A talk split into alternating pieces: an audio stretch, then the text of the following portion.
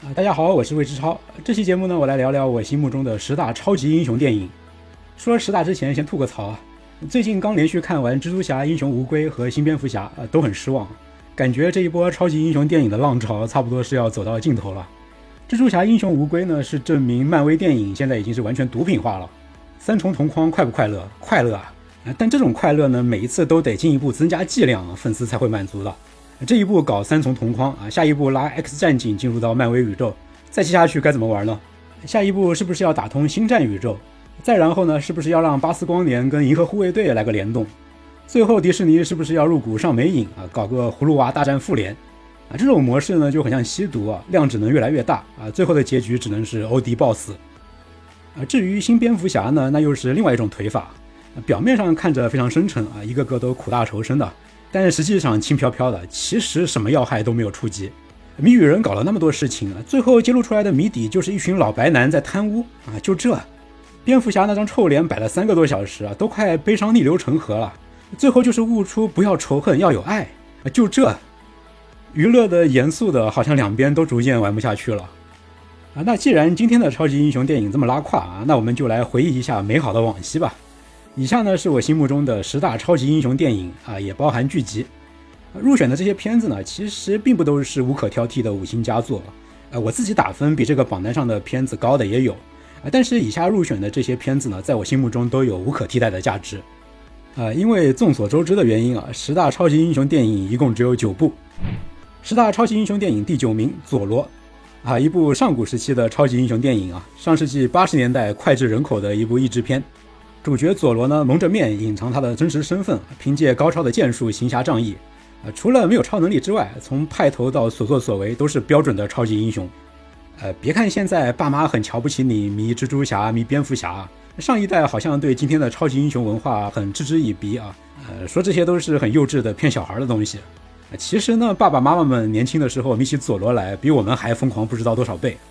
当年法国影星阿兰·德龙就是凭借着佐罗这个角色，成为改革开放后初代外籍男神，风靡万千中国少男少女。呃，你可以去问一下家里的长辈啊，当年进电影院刷过多少遍佐罗，是不是连台词都可以倒背如流？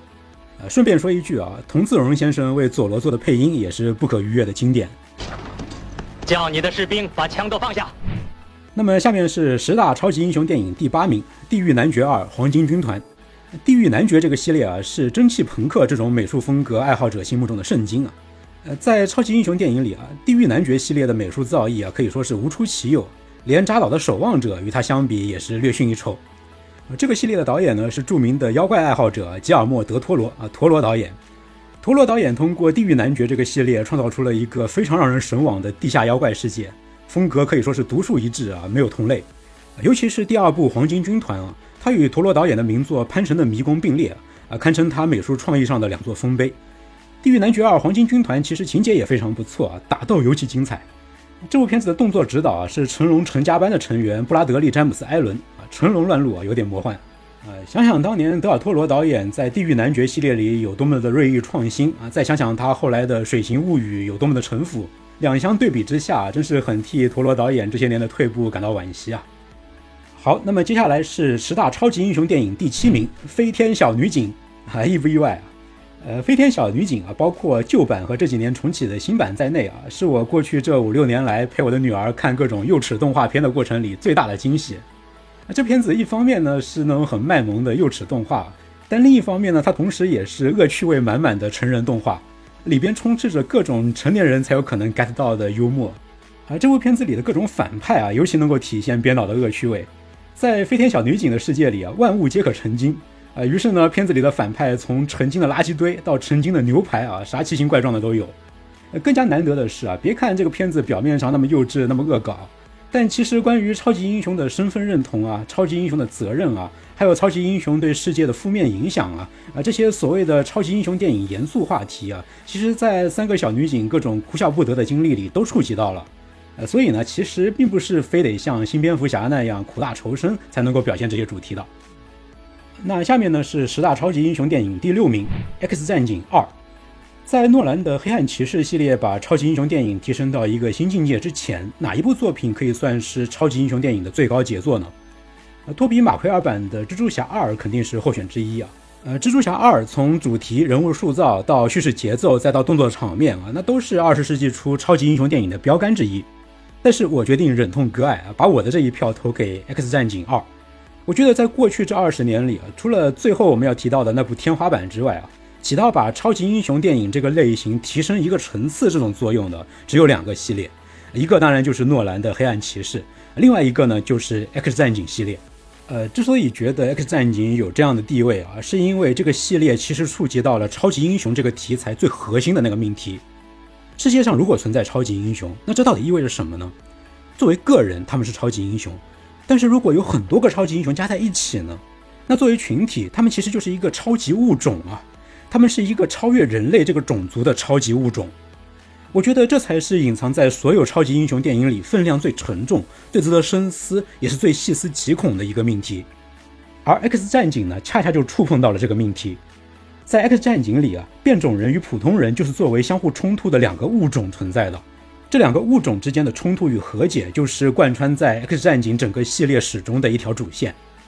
呃，不过比较可惜的是啊，《X 战警》也只是触碰了一下而已，却没有敢深入到这个命题里。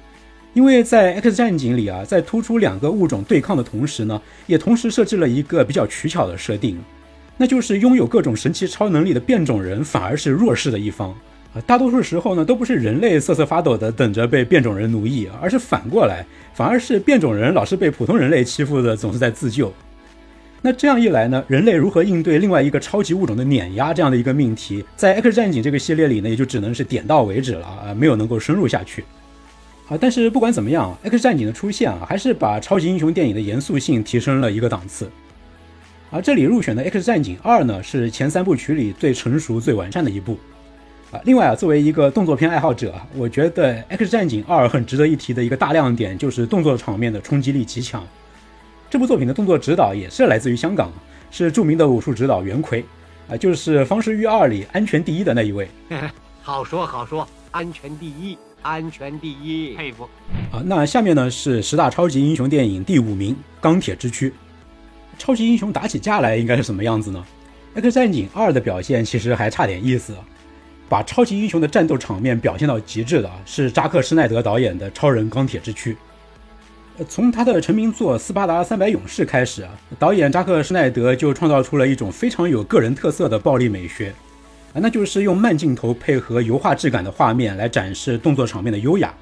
这种表现手法呢，不但被扎导自己在他的一系列电影里发扬光大，而且还影响了当时大量的动作电影。在二十一世纪头十年里啊，导演们不用慢镜头，就好像都不会拍动作片了一样。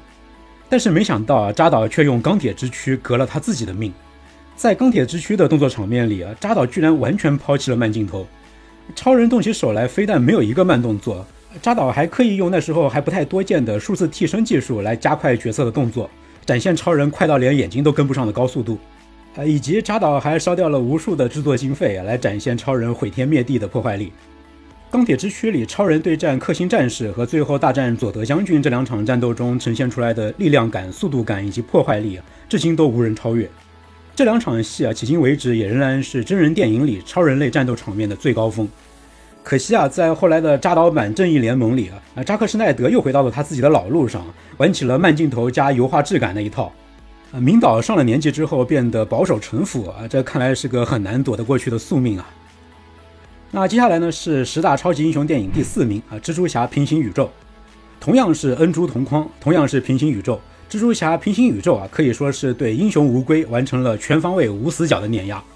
在姿态上啊，《蜘蛛侠：平行宇宙》不矫情。不像英雄无归那样，每一个三株同框的镜头都像是冲着粉丝喊“你们高潮了没有”。在情节设定上呢，蜘蛛侠平行宇宙里，平行宇宙的引入是因为大反派金并为了找回妻儿做的一个实验啊，不但合情合理，还让反派的形象也复杂而生动了起来。呃，对比之下呢，英雄无归里平行宇宙的引入是因为奇异博士施法失败，从动机到过程都形同儿戏。呃，在人物塑造上呢，英雄无归里的蜘蛛侠惹出了一堆祸，靠其他的蜘蛛侠哥哥来擦屁股。而蜘蛛侠平行宇宙里的迈尔斯呢，却在最后关头主动拒绝了哥哥姐姐们的帮助，自己一个人扛下重担啊，成就了自己的成长。啊，蜘蛛侠平行宇宙啊，可以说是迄今为止最好的蜘蛛侠电影。啊，那么接下来呢是十大超级英雄电影的第三名，《守望者》美剧版。呃，这里说的不是那个知名度超高的电影版《守望者》，而是 HBO 在2019年推出的美剧版《守望者》。虽然名字也叫《守望者》，但是这部剧集其实是《守望者》漫画的续集。啊，如果要入坑的话呢，那建议你先读《守望者》的原著漫画。啊，这可是一部入选了《时代周刊》百部最佳英文小说的神级漫画啊，不会让你失望的。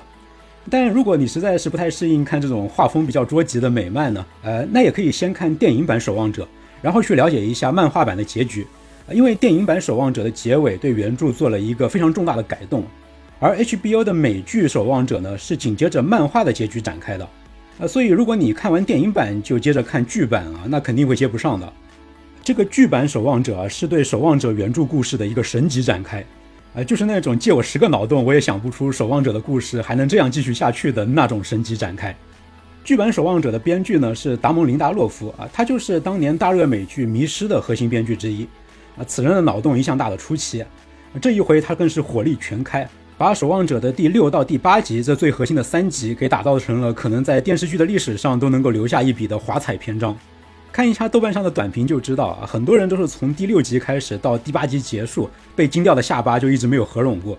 呃，不过可惜呢，林德洛夫这个人不太会给故事收尾啊。啊，当年的《迷失》就有点烂尾，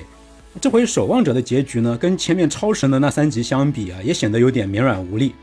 呃，不过瑕不掩瑜啊，我自己是特别喜欢这部剧。呃，在我看来呢，这是超级英雄影视剧史上极其浓墨重彩的一笔。